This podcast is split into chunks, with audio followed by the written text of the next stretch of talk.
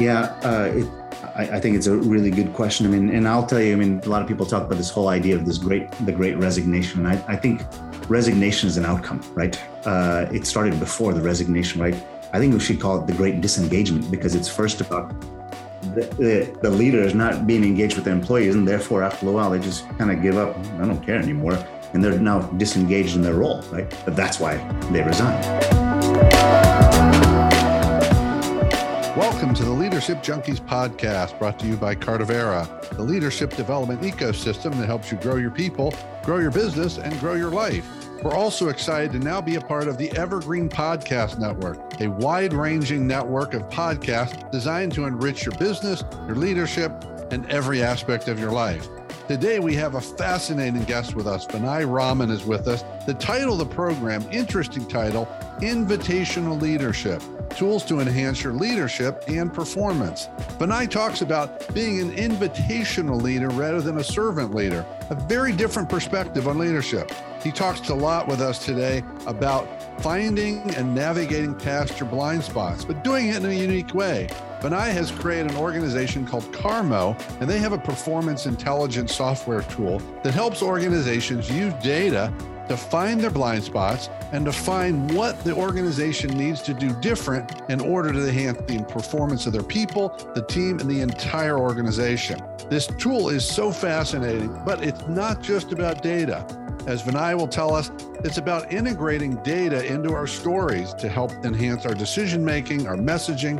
It's he's going to talk about something called failure velocity. And one of the things I love in our conversation is the way, while we're talking about data, he's talking about empathizing the data in order to grow our leadership, our engagement, our retention, and ultimately our performance.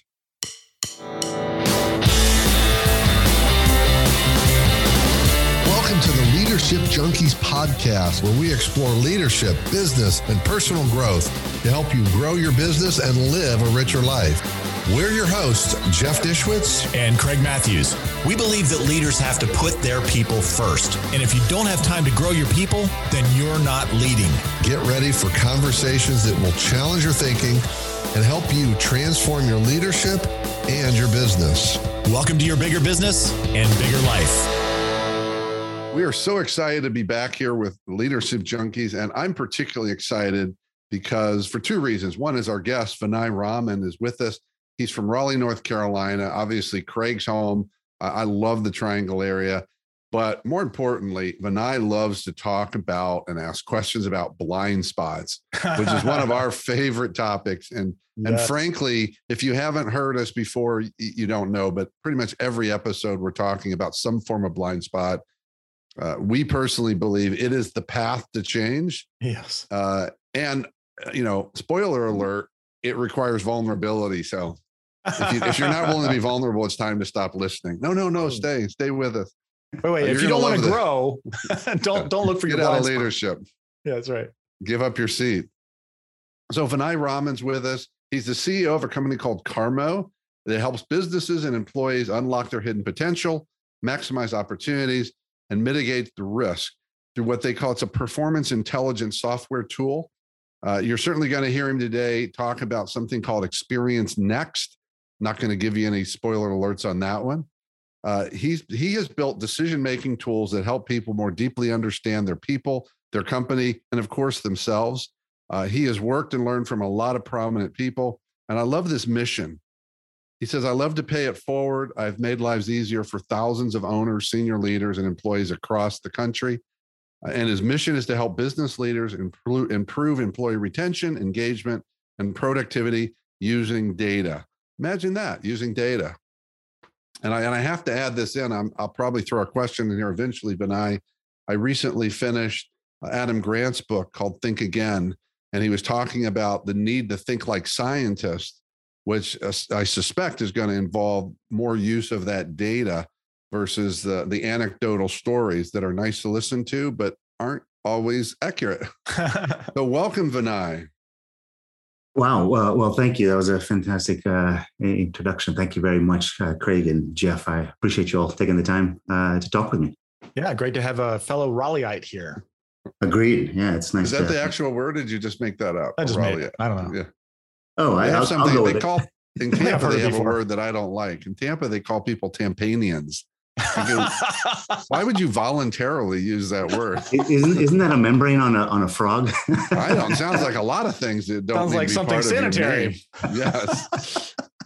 so Vinay, I gave a quick overview. Give everybody a little bit of the backstory for Vinay Raman.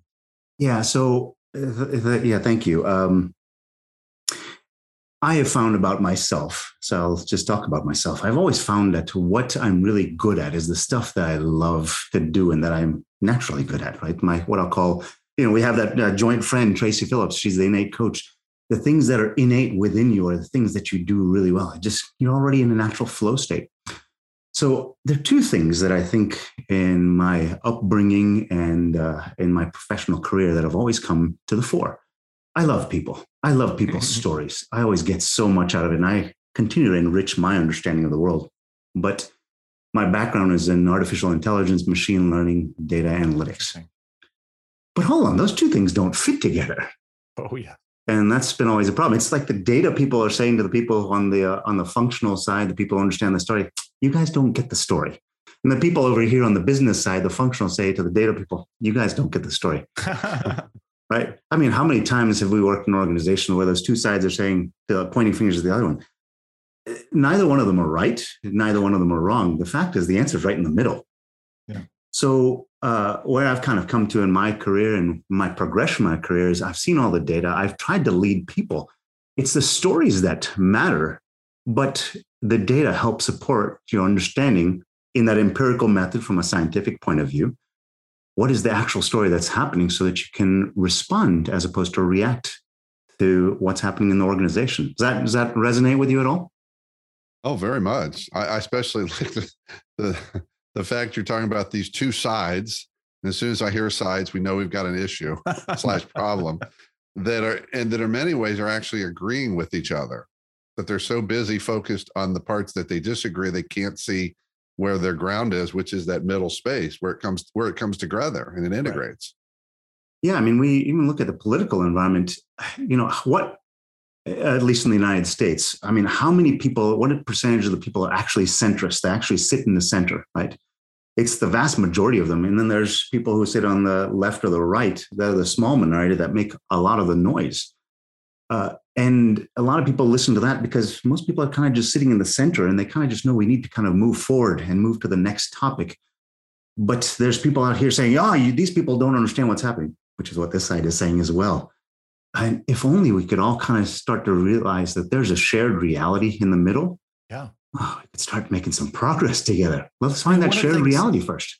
yeah i mean it just seems like people are willing to give up their relationships over whether they're right or not and when you play the right game you know it's it's really playing the finite game versus the infinite game if we're, if we're looking at relationships we got we got to play it for the long term That, that's a really funny, uh, interesting point because I've got some young kids, 12, uh, 11, and 8, and poor them. They have to listen to all these leadership and, you know, I can't get the high roll every time. But one of the things that I tell them uh, is this idea that children have the luxury of seeing in black and whites, right? Superman is good, Lex Luthor is bad, black and white, right? But as we get to be adults, very few things are black and white. They're more continuums of existence, right? They're goodish or badish, right? Employees are not bad, they're badish, right? Less effective as opposed to more effective. So if we can start to find that shared reality and sort of the shades of gray, gosh, the picture becomes so much more beautiful because black and white photos usually have lots of contrast to them, but they don't show the full beauty of El Capitan in in uh, in a national park, Right. right? Uh, because you don't see all the the greenery; you just see the black and white. Does that does that does that resonate with you all as well? Oh, yeah. absolutely Well, and, and I've, I guess for me personally, I think the world is just all gray. And the trouble I had was navigating a gray world with gray values Mhm. and great Mm. principles. So that didn't work well for me. So what I've chosen to do is I often take a black and white approach for purposes of understanding, but not entrenchment. Mm. And for pe- purposes to help me see something and then figure out how do I apply that within the grayness. it's kind of like making a decision, which is I, I know I do this a lot with clients. They'll say, I've got I've got 30 decisions to make. Yeah. I'll say, no, I'm really confident you got one.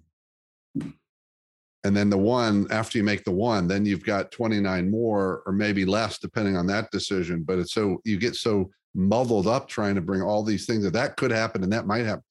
Well, yeah, but none of those matter until you make this decision. Why don't you take a look at what's going on right here with this? Um, I've just found that it simplifies and helps gives clarity to decisions I'm going to make, whether personally or professionally.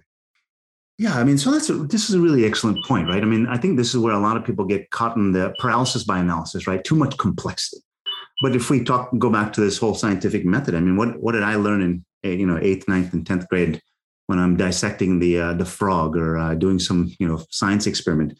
You come up with a thesis, and then you got this antithesis, right? The null, null hypothesis, two sides, right?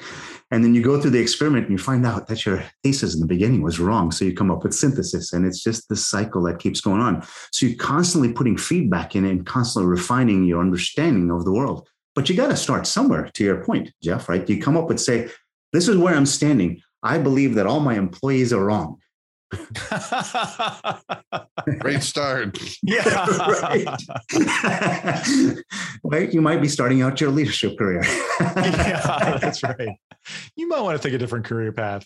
I, I That's tend to like the Technicolor personally, but But, Um, uh, but that's I, I think that to your point, right? Then you quickly find out, oh, that's not that's not a really high resolution statement right there. I, I, think Yeah. it's- it's- I need to tune, tune, tune and tweak that a little bit. But my point is that I, I love what you said the thesis, antithesis. So, how often do we do that in leadership? How do often do we do that in team discussions? Too often, we don't even get clear on the thesis, or we're, we're always working often, I'll just say often working at one extreme or the other without looking to the other side. Like, look Yeah. at a situation, you look at a solution or an opportunity and say, oh, but what happens if this happens? Well, when are you going to talk about what happens if this works? yeah, I think that there's often a lot of people that will try to surround themselves with people that think like them so that there's less conflict. And yet that's exactly opposite of what we really need if we want the highest performance. Gosh, uh, this is uh, I, I'm I'm loving this conversation on so many levels. Um, you know, one of the, so as you know, as uh, we were you were talking about early on. I mean, as a company, what we do is we take all the data that exists in the company, and one of the things we start to talking about is this idea of failure velocity. Everyone says fail fast. What what does that actually actually mean, right? How do you fail fast? No one actually strives to do that. but we start talking about failure velocity. How quickly are you failing? Well, you, you're not failing a lot if everybody around the table is kind of uh, singing kumbaya and going in the exact same direction, has got the same background and eats the same sort of uh, French fries from the same restaurant every single day, right? there is no failure, right? Because everyone's just agreeing with each other. The failure is actually where you start to find the value, right? That's where you find out that's the antithesis, right? That's where you start to build the synthesis. So the faster you start to failure, the faster that you'll actually get to the synthesis that is the right one. Uh, and that honestly comes back to this whole, I mean, this whole conversation that's happening around DEI, diversity, equity, and inclusion. It's all about don't put everyone at the, everyone at the table who looks exact, who looks, walks, and talks the same. Bring some diversity in so you can fail faster to get to the to the right answer. Is that is that what you were saying, Craig? Yeah, I think there's there's there's actually a couple different perspectives. Like if I look at my career, I had one side that was in IT. Either things worked or they didn't for the most part, right? You you connect a cable, it's either working or it's not. Fast forward to the marketing side, and everything is a test. And you have to get feedback from the market. You can put an ad out there that looks great. It you you expect it just to pull and nothing happens you put this other piece of crap out there and people are just clicking on it all day, all day long. So you just don't know exactly what's going to happen until you put it out there. So it's test, test, test, and you're trying to get feedback. And it just goes back to Eric Ries's book, um, which is all about you know everything that you do is a test. You you get the minimum viable product out there, you you find the you get the feedback from the market, and then that's how you figure out what's going on. Well, we can apply that same thing to leadership as we step into let's try something with our employees. Let's ask questions. Wow, see what they want to do. We can try some stuff. We don't have to make it policy. But everybody thinks, okay, well, if we try something, it has to perpetuate forever. Yeah. That's not the case. This brings me to something that uh, something that comes up as you're saying this is I think uh, for a long time when I was very early in my career, there was so much pride of technical knowledge, intellect, or authorship. Right, I yeah. did this. Right, that was the pride that is shifted from pride of authorship or intellect to more pride of resilience. Right, no matter what you throw on, I'm gonna. I, I, cat has nine lives. I like to believe I've got nine hundred ninety nine thousand. Right, you, you, can throw me. I'm gonna land on my feet no matter where I go because yeah when I get into a situation where I don't know uh, up from down, I start asking questions, and all of a sudden I orient myself really, really fast. And isn't that really? Uh, I believe. I mean, my my humble estimation. That's the true mark of leadership: is your ability to start resi- being resilient and being able to shift as the organization responds, not reacts to external stimulus. So, Vinay, do you find that in that in that resilience, is it really more of not being reactionary, or how do you how do you how does it process in your mind when you see these things happening that maybe are not your ideal outcomes? Yeah gosh that's a that's a I, I love that question for multiple reasons. And and um you'll see i love my analogies here. So i'm bring talk about my poor kids again. Um i've told them hey kids just for assume for a second uh, i'm the smartest person in the world right? And i'm starting standing at the bottom of the valley and I'm looking up and I'm trying to figure out whether it's raining or not. The person who's standing on top of the mountain knows before me that it's going to rain. It doesn't matter how smart they are because their perspective is right. So for me, I found that in terms of resilience, uh, reactivity is usually me operating based on what I've known in the past, the past mm. narratives, right? The past things that I've seen. But has anything changed? I don't know that the wind is blowing from the north and that's changing which clouds are where. So I need to ask the person on the top of the mountain. I need to have 15 mountains around me that I'm constantly saying, Hey, mountain one, mountain two, mountain three, what do you see? What do you see? Because then I can start to respond to the changes in the weather system as opposed to saying, I know the weather always comes in from the west. I know when it's going to rain. And it comes in from the north and I get screwed. Sounds like a whole bunch of data. yeah, that's a, that's a great way to put it. well, let's talk about data. You uh, help everybody understand you've created um, systems uh, to use data to help with decision making. Yeah. You, you talked about one already, failure velocity, but that's an outcome. You're measuring something to determine that. That's right. Talk about how the systems you use work and what are some of the keys to make them work. Because yeah. if you don't have data, it doesn't work well. And if you have inaccurate data, that's not going to work oh, either. Yeah. So that makes it worse. So let's let's talk about first about this idea of storytelling, right? Uh, in order to be able to, uh, people understand stories better. I can put ten thousand statistics in front of you, and you probably just kind of eyes roll back into your head. But people love stories. Ever since we were children, we love stories. I still love stories. A good uh, book by Vince Flynn. I'll I'll uh, I'll pour through that book for the next five nights, even though I need to go to sleep. Yeah. The story's good, right? So data the way I think about it, and I think the way we think of it as a company, a data should support a narrative or a story. Hmm. So most organizations have software. They already, I mean, most organizations have lots and lots of software. And what is software all about? It's about productivity. It's measuring stuff. So if you take this data that's already in an organization, you start to chart it over time, a lot of people start to call that a KPI, a key performance indicator. I press this button 10 times. Well, Jack pressed it time 10 times. I pressed it 10 times, but Sally's pressed it 12. All right, now we're starting to see some differences in performance of those individuals. Well, now we need to start thinking about the bigger story, right? Does Sally show up on time? Does Jack show up on time? Does Vinay show up on time? Right. So we start to talk about different pieces of data and how they all interrelate with each other. So we start going to companies and we start asking them, so, who are your really effective employees and who are your ineffective employees? And what they're answering for us right then is what is important in their culture, right? Because they love Sally. She keeps pressing it 12 times because that's how they make money. But guess what? Sally always shows up late.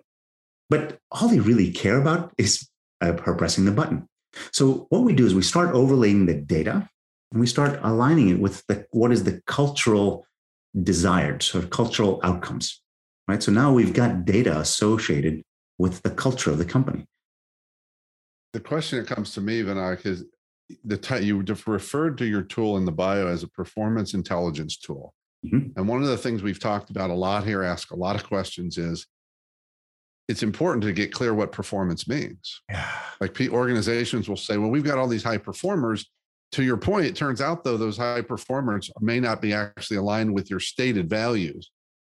So when you're coming in and you're you're going in and starting to measuring these things, are you at, at the beginning just collecting data to see what it tells you? Or are you also specifically looking to see how the data compares with what they tell you their values are? Like what tell more talk more about that process. Yeah we you we can't uh, if if um, i don't want to go into another analogy because i feel like i'm going in lots of different directions here but okay. the first thing that we've always got to do in any situation is take counter stock of what is what is happening right now because we can't start any journey unless we know where we're standing right now. Are we facing north, west, east, or south? Right. So the first thing that we come to a company is we say, give us some of your data and let me give you an assessment of what I see right now. And we'll say, this is where what I see is really effective in your company. And they say, but hold on a second. We've got employees who've got really high net promoter scores, but they're spending, I want them to be there for 30 minutes. They're spending an hour there. And ask them, so is that what you want? They say, no, we want them to be making more visits per day. Well, then you got to train your employees so that they're not spending more time on site because they probably might be talking to Ms. Smith or Ms. Jones more than they need to.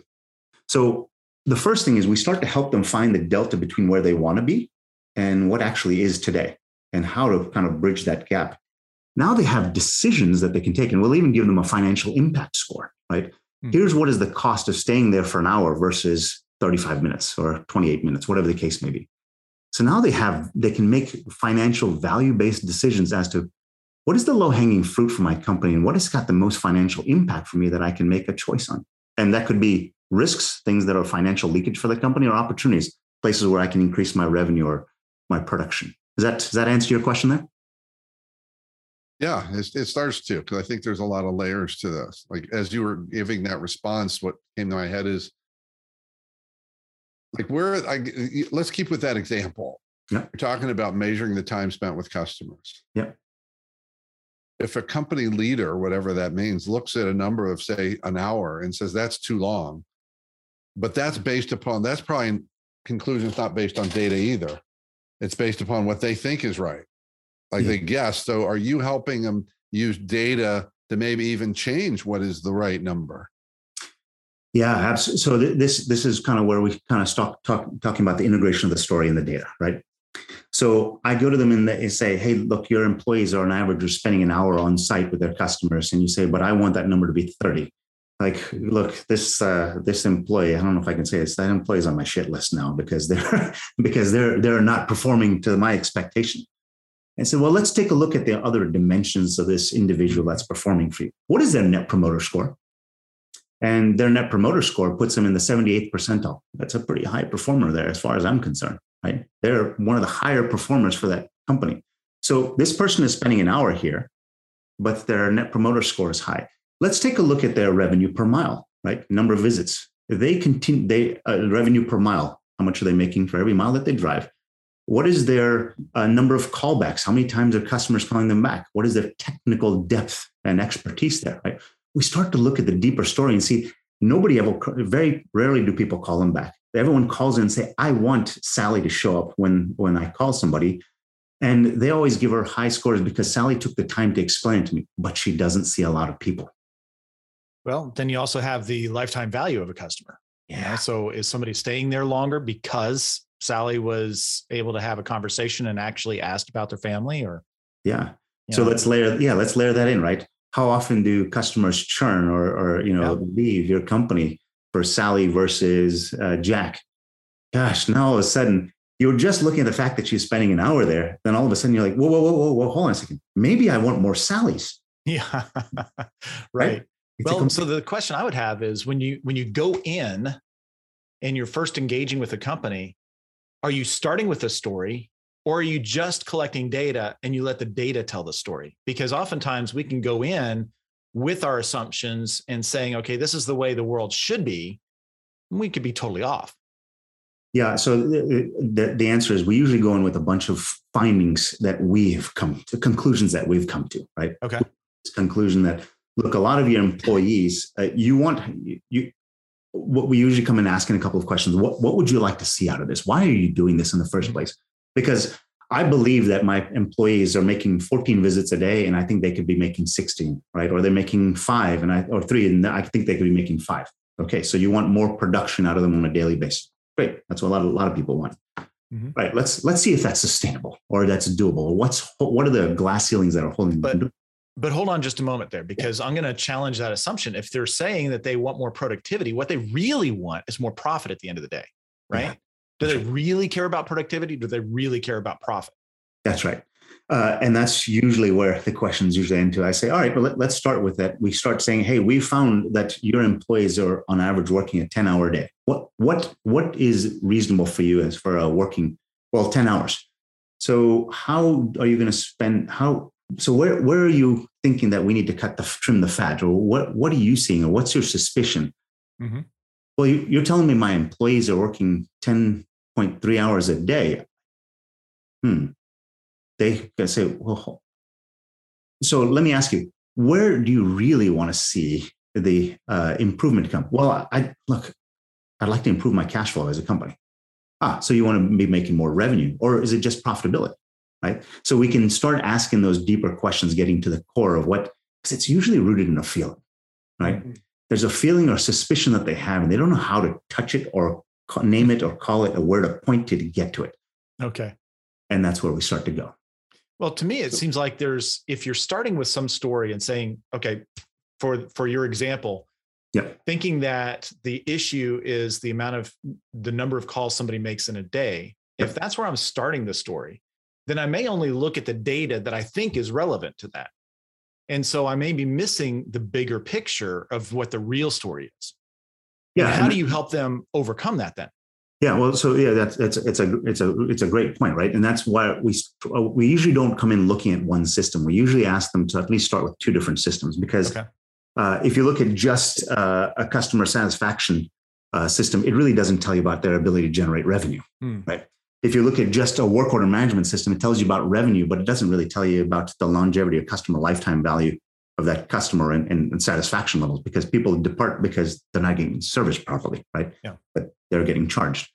If you look at a telematics system, for example, it tells you where the employees have gone if they're if it's a company that uh, sends people out on the road.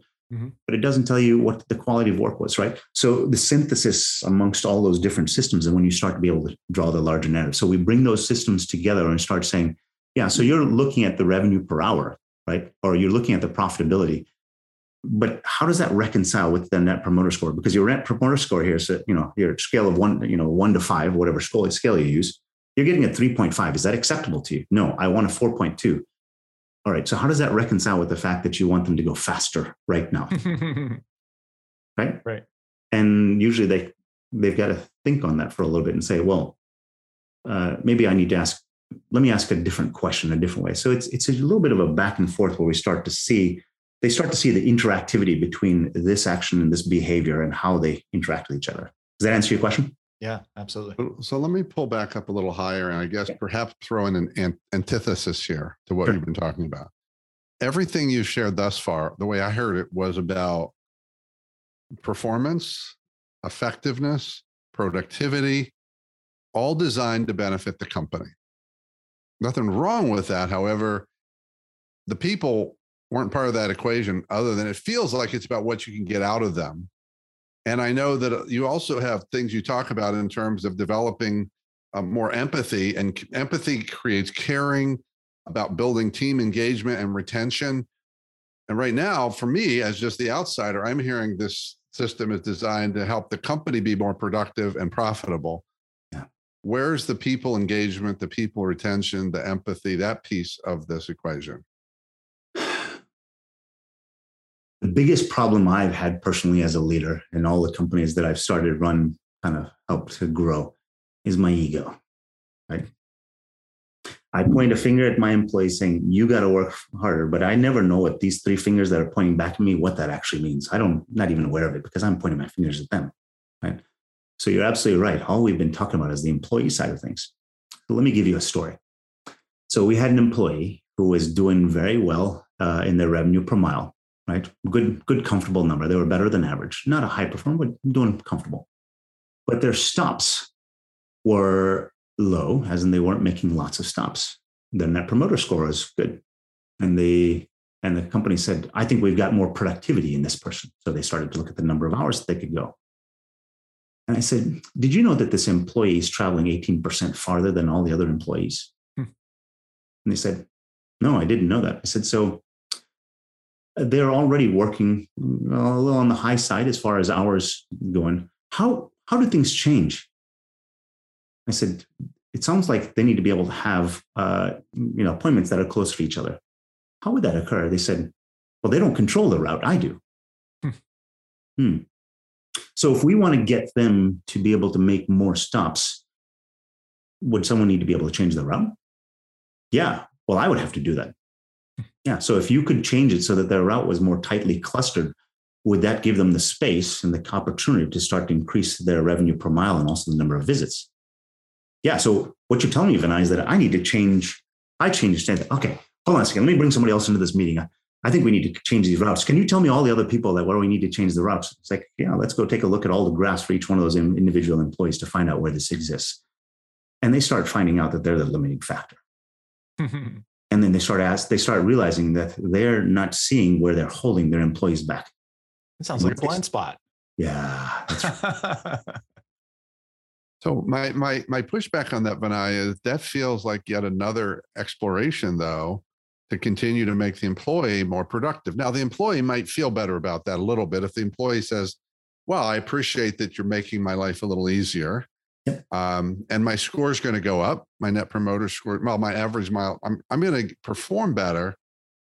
But did that, and I guess that improved the employee's experience. It feels, still feels to me like that's heavily weighted towards company benefit versus employee benefit. Nothing wrong again, but where's the yeah, employee side. Employee side of this. Yeah. So yeah, let's talk about the em- empathy component, right? Um, uh, having managed companies before, having managed people before, let's say I've got eight people working for me. My management style, the way I talk, will resonate with probably three out of maybe two or three of those eight people, right? The rest of them, all I hear is Charlie Brown's teacher, wah, wah, wah, kind of going on the background the whole time, right? That's because two or three of those people like my style, right? And I manage, I think everyone tends to manage people the way they like to be managed based on their personality. Once I start seeing these employee graphs, I start to see how each employee is different in the way they like to be managed, right? And that's what we do. We build an employee graph per employee, per team, per leader, per organizational unit, all the way up and down, right? You can see how they're lined up. And that's what we call empathizing the data, right? you start to build a gold standard for what is the performance, the, the, the archetype for a, a fantastic or highly effective person in that role or a highly effective employee. And you start to see how each individual lines up against it. Now, if they can't make more revenue per mile, that's not something that they can change, right? That's something that management has to change, right? Mm-hmm. If they are spending too much time on site, it looks like it's a training issue now, right? Because the employee doesn't know how to improve themselves. You need to lead them there. You need to invite them to that better place. So what starts happening is we go to these companies and we say, so well, where do you want to focus next? Because whether it's revenue per mile or production per hour or wh- whatever uh, you know uh, items that you're taking a look at, right? Whatever dimension you start to look at, we start to show them those financial impact scores along with it. You're leaving $800 a month per employee on the table. You're leaving $1,900 a month per employee on the table we go to them and say, Do you want to capture that? Because if you do, this is how you need to unlock it with your employee. You need to shift the conversation that you're asking. You need to ask them better questions because that's your blind spot. Hmm. That, does that make sense? It does. So, what I heard in that is that through these tools, you can identify what the tools allow you to identify the needs of the employees and by doing using these tools and providing the training perhaps it's the training about those conversations or the the clustering of the appointments so that their revenue per mile goes up those employees now become higher performers within the organization and so is is there an anticipation that as the employees performance improves with support from the company that then that helps enhance engagement and retention Absolutely. I mean, look, what, what I've always found is that most employee, quote, I love using all the time is sort of a guiding principle, right? People join a company for the vision, they leave because of management. And there's a huge gray space in the middle, which is called clarity, right? Mm. What is that clarity of the, how do I, how do I do my role and how do I pay a piece in the puzzle every single day, every single moment of every day against that vision in my role, right? And most people do employee performance years annually, right? I, most that's that's supposed we, to. We don't agree with that one. and and I don't know many managers who get up, you know, in the morning and go, "I can't wait to do five employee reviews today." I don't know that I've heard that. The yet. opposite. that's right. And and yet right. the the best ones that we find are the ones that are doing it constantly. But yeah. it's not it's not a formal review. It's called a conversation. Yeah. So this is all based on the data that's live streaming in your company, right? We take this stuff and 15 minutes later, it's already displayed. You you see how the course of a day is evolving, right? You see which processes continually provide a certainty of outcome, right? You see which managers continue to deliver good results and why, right? They may be good at one process, they may not be so good at another process, right? So when when you're looking at the at that overlay of this is the way that the optimal leader is going to operate in this environment. How dependent upon the individuals in that environment is that statement. So in other words if you if people leave other people come in does that need to change? Do you replace that leader? You know how does how does that operate for you? Yeah it's a, it's a great question and i think there's two parts to that answer right First is uh, the goal at first is to find what is so that you can build a baseline of what expectations are. Okay. Right? I mean, th- first of all, I'll tell you that's the biggest challenge for a lot of companies. Just find a baseline that you can say to people, this is what uh, success looks like. Mm-hmm. It means A, B, C, and D, right? That they say that the job description, and it probably is oftentimes never revisited again until they leave. Yeah, right. right. So being able to build that expectation of what you've got to do in that role to achieve success, right? That's number one. So we build that baseline as the organization changes, as you put new managers in, as you shift roles, right? You actually still have that benchmark, uh, that baseline within which to say, do I want to change that benchmark because the organization has changed, or do I still hold it to that same exact baseline? Okay, good. So now you can start to make a decision saying, hey, look, we are entering a brand new market, right? Or I'm open, I, I've got six offices open, six branch locations. I'm opening up a seventh location how do I hold that seventh location accountable to the same standard as the first six? I can't. It's it's got to get started up. So for the first 18 months, I'm going to lower my expectations. I don't want them to do 10. I want them to do five, right? But in Q1, I want them to go to six. In Q2, I expect them to go to seven, so on and so forth, right? I can start to step it up. And now I can turn the knobs, levers, and dials to make sure that they continue to step up in the ramp because I can watch it in real time because it's the employees don't have to change their behaviors because it's already being collected from the software that's potentially already within the system. So it takes five minutes to implement, right? Let's take a quick break and hear from our sponsors. If you enjoy the Leadership Junkies podcast and you want to grow your leadership, we have a new course for you called Become a Confident Leader. In this course, we will share some of the keys to becoming more confident in your leadership and also to become more impactful go to cardavera.com slash confident to find out more. See you on the inside. How much do you understand the future of finance? I'm Jim Marous, a top 10 banking influencer and host of the podcast Banking Transformed, where we dive deeply into the rapidly evolving world of banking and financial technology. Join me as I interview industry experts thought leaders and innovators as they unravel the latest banking trends, disruptions, and game changing technologies reshaping the world of finance. Redefine your understanding of the banking ecosystem. Subscribe now to Banking Transformed, available wherever you get your podcast and now available on YouTube.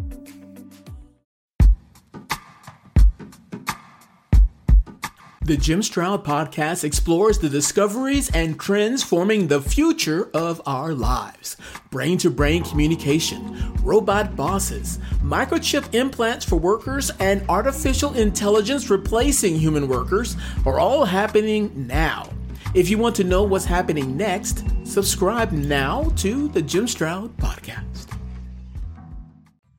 Welcome back how often are you opening up using data to open up a conversation about values? Uh, so, I guess an example that comes to mind is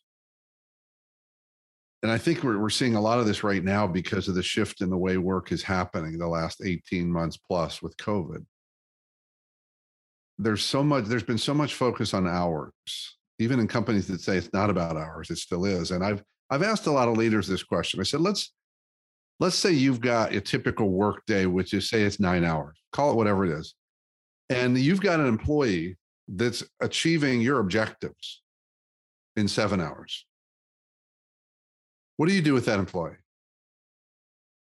Yeah. Like, hopefully they're a high performer. And but I said, are they? And uh, so many leaders have said, wow, um, I got to admit, my first thought was, I'm going to give them more to do. I'm going to raise my expectation because that somehow doesn't really feel fair either. Yeah. Because I've got someone who's actually outperforming everyone else, and their reward is I'm going to ask you to work harder. Um, and he said that tells me i'm thinking about time not deliverables so that would be an example where you might say so is that really the value you want to have in your company yeah uh, it, I, I, think it's a really good question i mean and i'll tell you i mean a lot of people talk about this whole idea of this great the great resignation I, I think resignation is an outcome right uh, it started before the resignation right I think we should call it the great disengagement because it's first about the, the, the, leaders not being engaged with their employees. And therefore, after a while, they just kind of give up. I don't care anymore. And they're now disengaged in their role, right? But that's why they resign. Uh, to answer your question about how to lean in with people, look, pay for performance, I believe, makes a lot of sense, right? If you set expectations for what you're going to do, the hard thing with pay for performance is I can't see the data. I can't see a correlation between you do this and I'll give you this, right? And that's what my company changes, right? I can see that pay for performance. So if you if they're doing better, say, hey, let me hang a, hang, hang a carrot in front of you. I'm going to give you 50 bucks more for every time you press that button, right? Well, I can actually see if you press that button or not. Uh, and look, this is kind of the whole heart centric leadership side. It, it doesn't have to be about compensation all the time. Say, look, right now, cash flow wise, I, I can't really pay you more, but I can see that you're doing this. And I really need to get over the hump and I need to close this. We need to look, we just started the seventh office and I just need to get to a point where we're making five, uh, 10 appointments a day. And I know we're at five right now. Can, can you help me out? At some point in time, you got to come true on that, right? But if you can give them a purpose and a reason that part of, I think that endears employees to you where they feel like you can't, you can't go forward without them. Because I stopped calling people in my company employees. I call them my experts, right? Because they know, they know stuff I, am not smart enough to understand. Uh, and I lean on them to tell me from the top of the mountains that they stand on, kind of where it's going to be raining next, right? But Vinaya, it sounds like you have to be vulnerable. You have to actually admit that you need their help. uh, I start every conversation with every potential new hire and say, "Look, I'm going to put the, take this off the table right now. I I make I've made one more mistake than anyone in the world, so I, am the biggest failure in the world. End of story, right? So I'm going to give you a project here, and you're going to screw up. Don't worry, you still haven't caught up with me." and I, and I, I, think that's a shift. I mean, it, it, it is it is a hard thing to do. I used to pride myself on the fact that I've got you know masters in artificial intelligence and machine learning, and I'm just a furiously curious guy. I love talking about pretty much anything under the sun there's, you know, this is all of the world that I can see. All this stuff, I have no idea what's there. Mm-hmm. Right. So at, at best, I can only learn, you know, 85 years worth of stuff. But if I get 500 people, 5,000 other people around me, I have so much more knowledge. And that's what's important to me is being able to pick up the phone and call them and get them to tell me what's what's going wrong. Yeah. I don't know. I don't know. I don't want to know all the answers. I want to know the right questions. I think it's interesting that example you gave of that team member. If you have the data and you talked about, well, I'm going to give you $50 more for time you hit the button, or maybe I don't have it right now. What hit me was I think a lot of leaders would say this is radical. What if you went and said, well, look, um, Craig, because Craig's the, one doing this. So Craig, I'm going to give you the option. See what's important to what's important to you.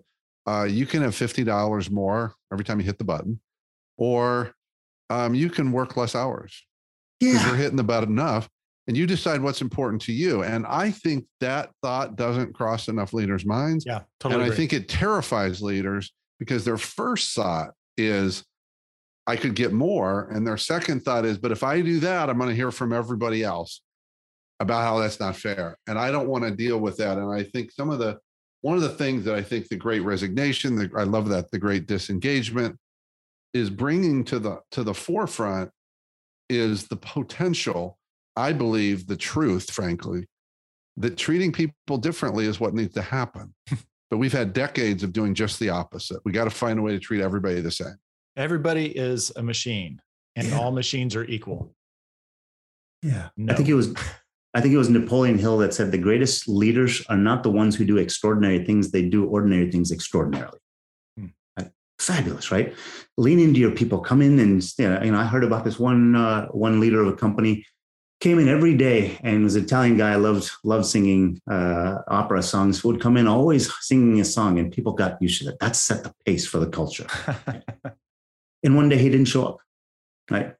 And everyone else in the office kind of wondering what, what's going on here, right? And other people had sing. They, they started learning songs and singing along with him because that was the thing that everyone did in the office. One day he didn't show up. Two days he didn't show up, and third day people started to get very concerned. Right? There was a lot of buzz in the office, and it was that he had had a medical issue.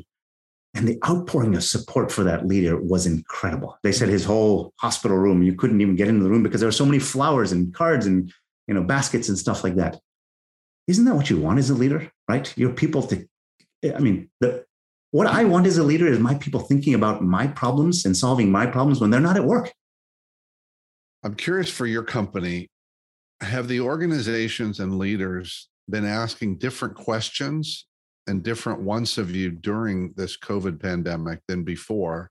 And if so what has changed yeah, one uh, one organization we're working with has got about 2,200 technicians spread across 43 different offices. Right. So I, you know, when I first talked to that chief operating officer of that company, I said, "Gosh," and they're also seasonal in terms of the way they hire. They hire in, in April and, and hire March April timeframe, and then let them go in November. That's just the seasonal cycle for this company.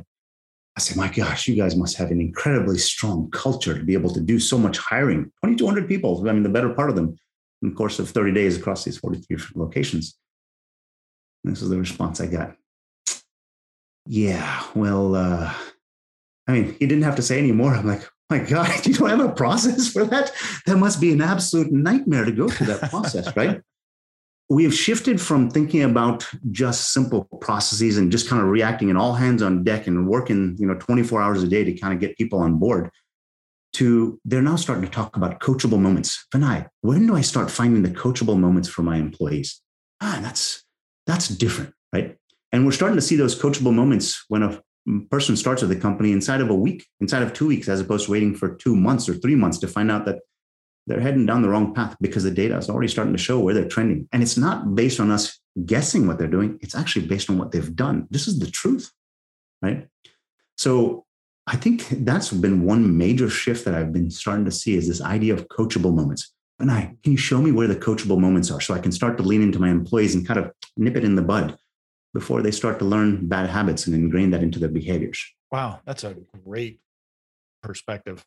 One thing I want to make sure we talk about, but I I know um, in looking at your website ahead of time, one thing that you talk about a good bit is empathetic leadership, and I think we've used that word a little bit.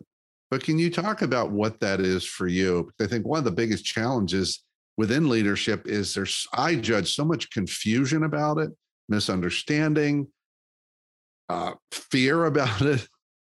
So, what does that really mean to you, and why does it matter? Yeah, let me talk about it sort of from a uh, from a personal point of view. Um, are you all familiar with the hero's journey? Absolutely. Uh, yeah, and the idea is that there's some individual, the hero, right? And they they find a guide because they have this supernatural calling right? Which is where they kind of start to see that their their beliefs have need to shift.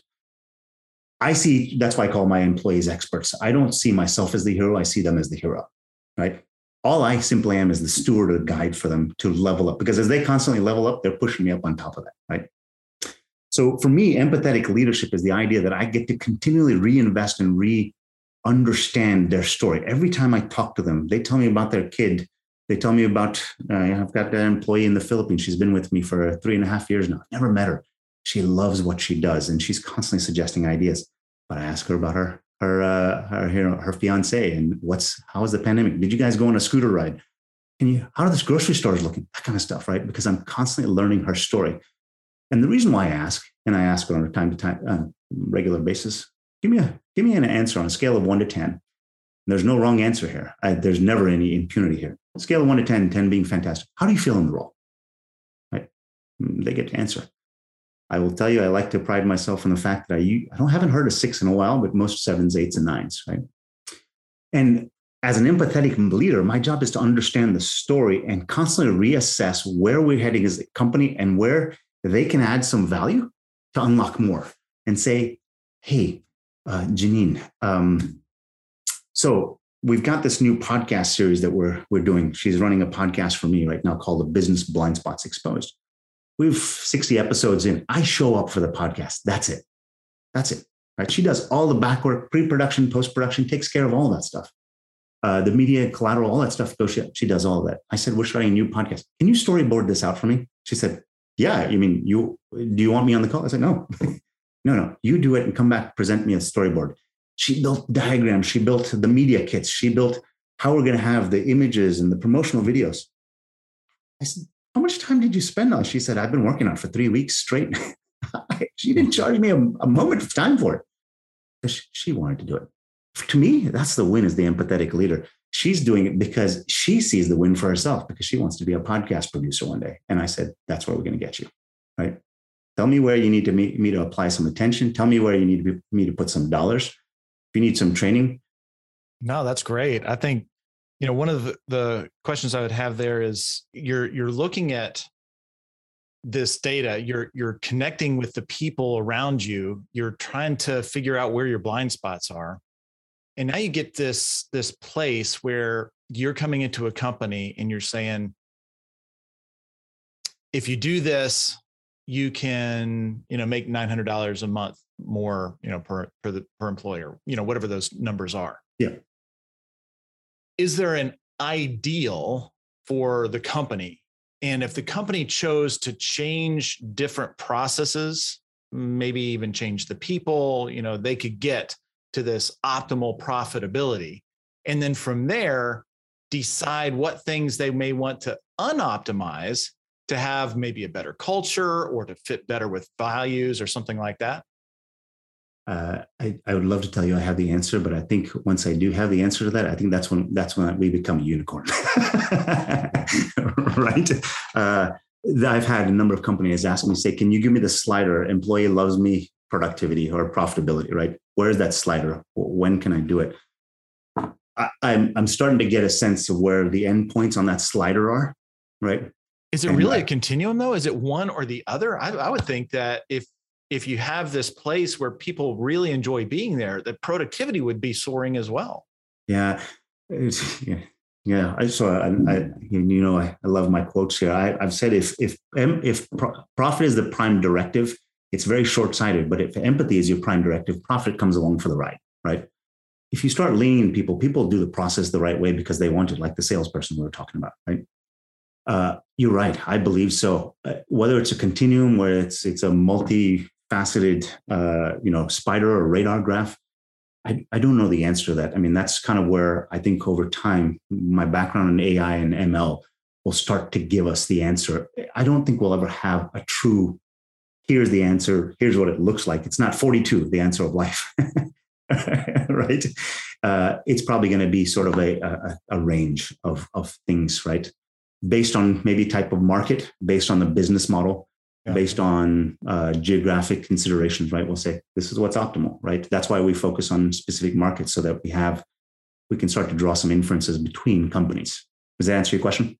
Yes, and uh, thank you for the reference to Hitchhiker's Guide to the Galaxy. We don't get too many of those. so we're we're coming up on time here, Vinay. My my last question is this. One thing we've talked about uh, on the podcast before is people have an inherent need or desire to be seen. And I'm realizing in this conversation, I think there's a second layer to that. They want to be seen, but they want to be seen as more than just a cog in the wheel, just a piece of the puzzle. And I, I suspect that there's a risk in the in the in the what you've shared that if you don't add the empathy it's something we talk about a lot is empathy is you can do everything with empathy. It's not you may have the hard conversations with empathy, you make the hard decisions with empathy versus you make a hard decision or you're empathetic. Because I could see your your use of data helping causing people to be seen only as a tool of productivity. So how just talk about that point that seen as versus seen as more than. Yeah, I, and then I'm going to answer. I'm going to come at this from a slightly different angle because I want to come back and answer that. Right, the seen as versus uh, disengaged. Right. Uh, when you start to go to an employee and say, "Look, I, I talk about this. I don't like the term servant leadership, but I like to talk about this idea of invitational leadership. Let me invite you to a better future for yourself." Right, because that's what I need in this role. I'd like to invite you there. And here's the archetype or the gold standard for that role that I need you to get to in order to, to reach that.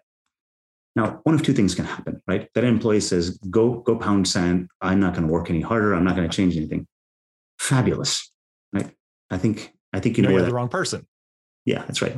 Thank you very much for your time. Or, or alternatively, I mean, I think this is the better outcome because it's hard to find good people, right? Uh, and retrain them. They say, yeah, but I don't know how to do that. Fabulous, right? Let me show you the way. Let me put a plan in place and I can watch you every week to see if you get there. Right. So now what has happened? You have now re-engaged with the employee in doing that, right? You've given them a plan of action. You're not telling them to drive more safely. You're not trying to tell them, hey, spend more time on the phone on customer service. You're giving them specific um, coaching to what they need for their specific personality and performance profile, right? They are being seen, they are being heard, but to the end that it leads to greater profitability for the company. I think that's a win win. It's an and, it's not an or. Mm. Absolutely. Love it.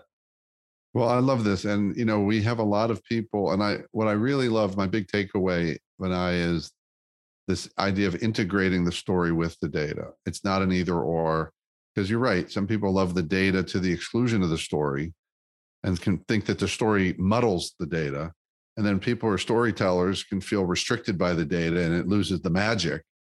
And what i'm hearing you say the magic is when you bring them together. Yeah.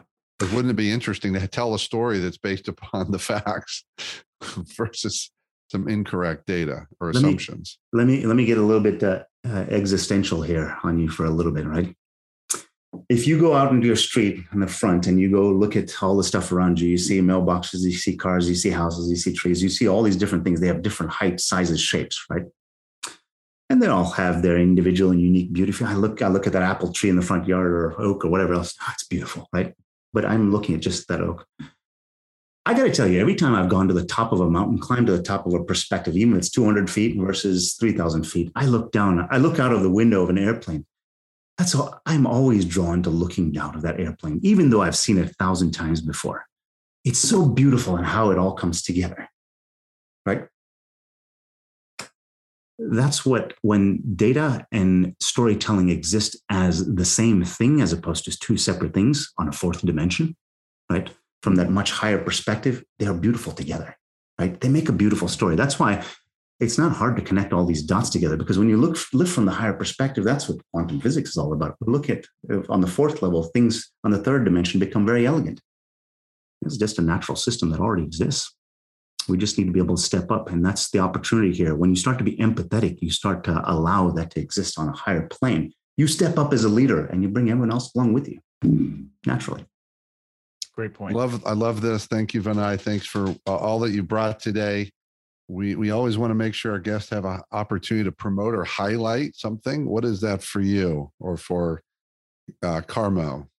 Well, I think there's two things. First of all, we do a, uh, a, podcast called "A Business Blind Spots Exposed," where we give specific insights uh, into how you can use some of this data and transform an organization. So we take case studies and let people who've been there and done that. And I'd love to have you all on if you're if if you all are so inclined yeah. I'd love to have you all here. You can ask fantastic questions.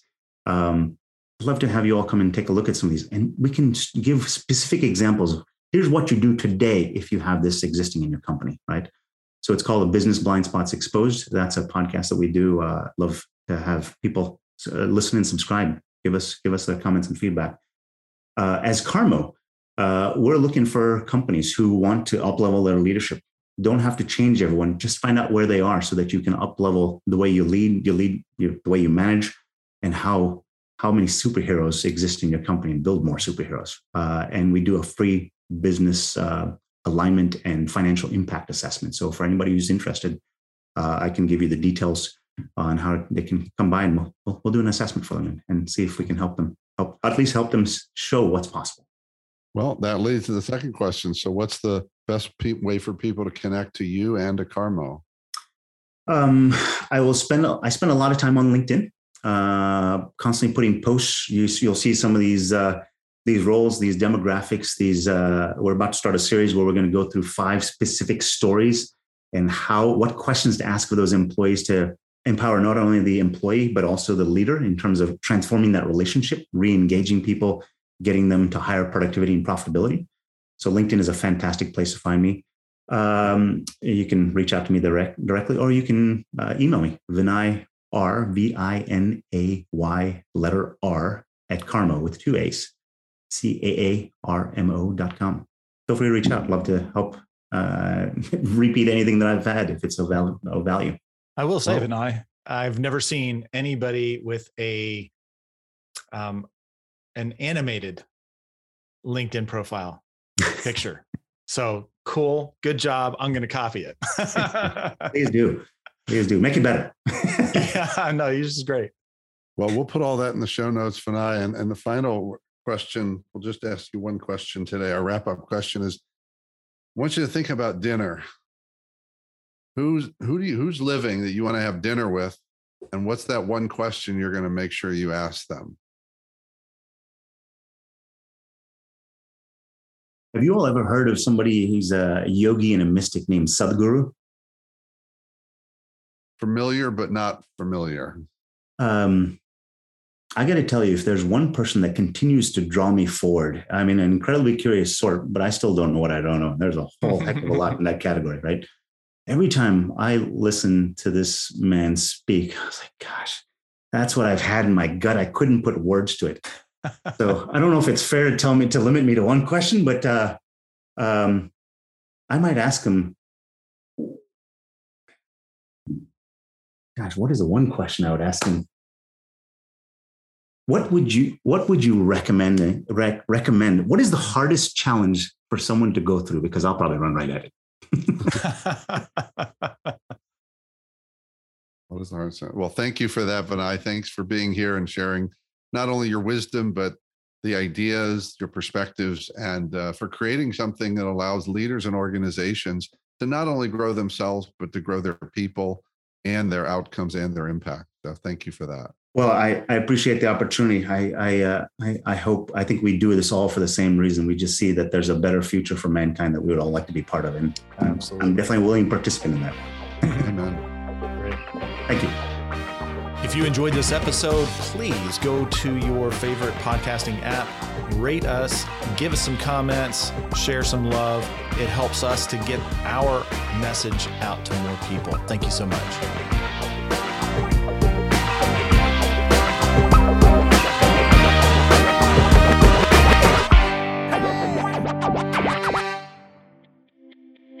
If you enjoy the Leadership Junkies podcast and you want to grow your leadership, we have a new course for you called Become a Confident Leader. In this course, we will share some of the keys to becoming more confident in your leadership and also to become more impactful. Go to cardavera.com slash confident to find out more.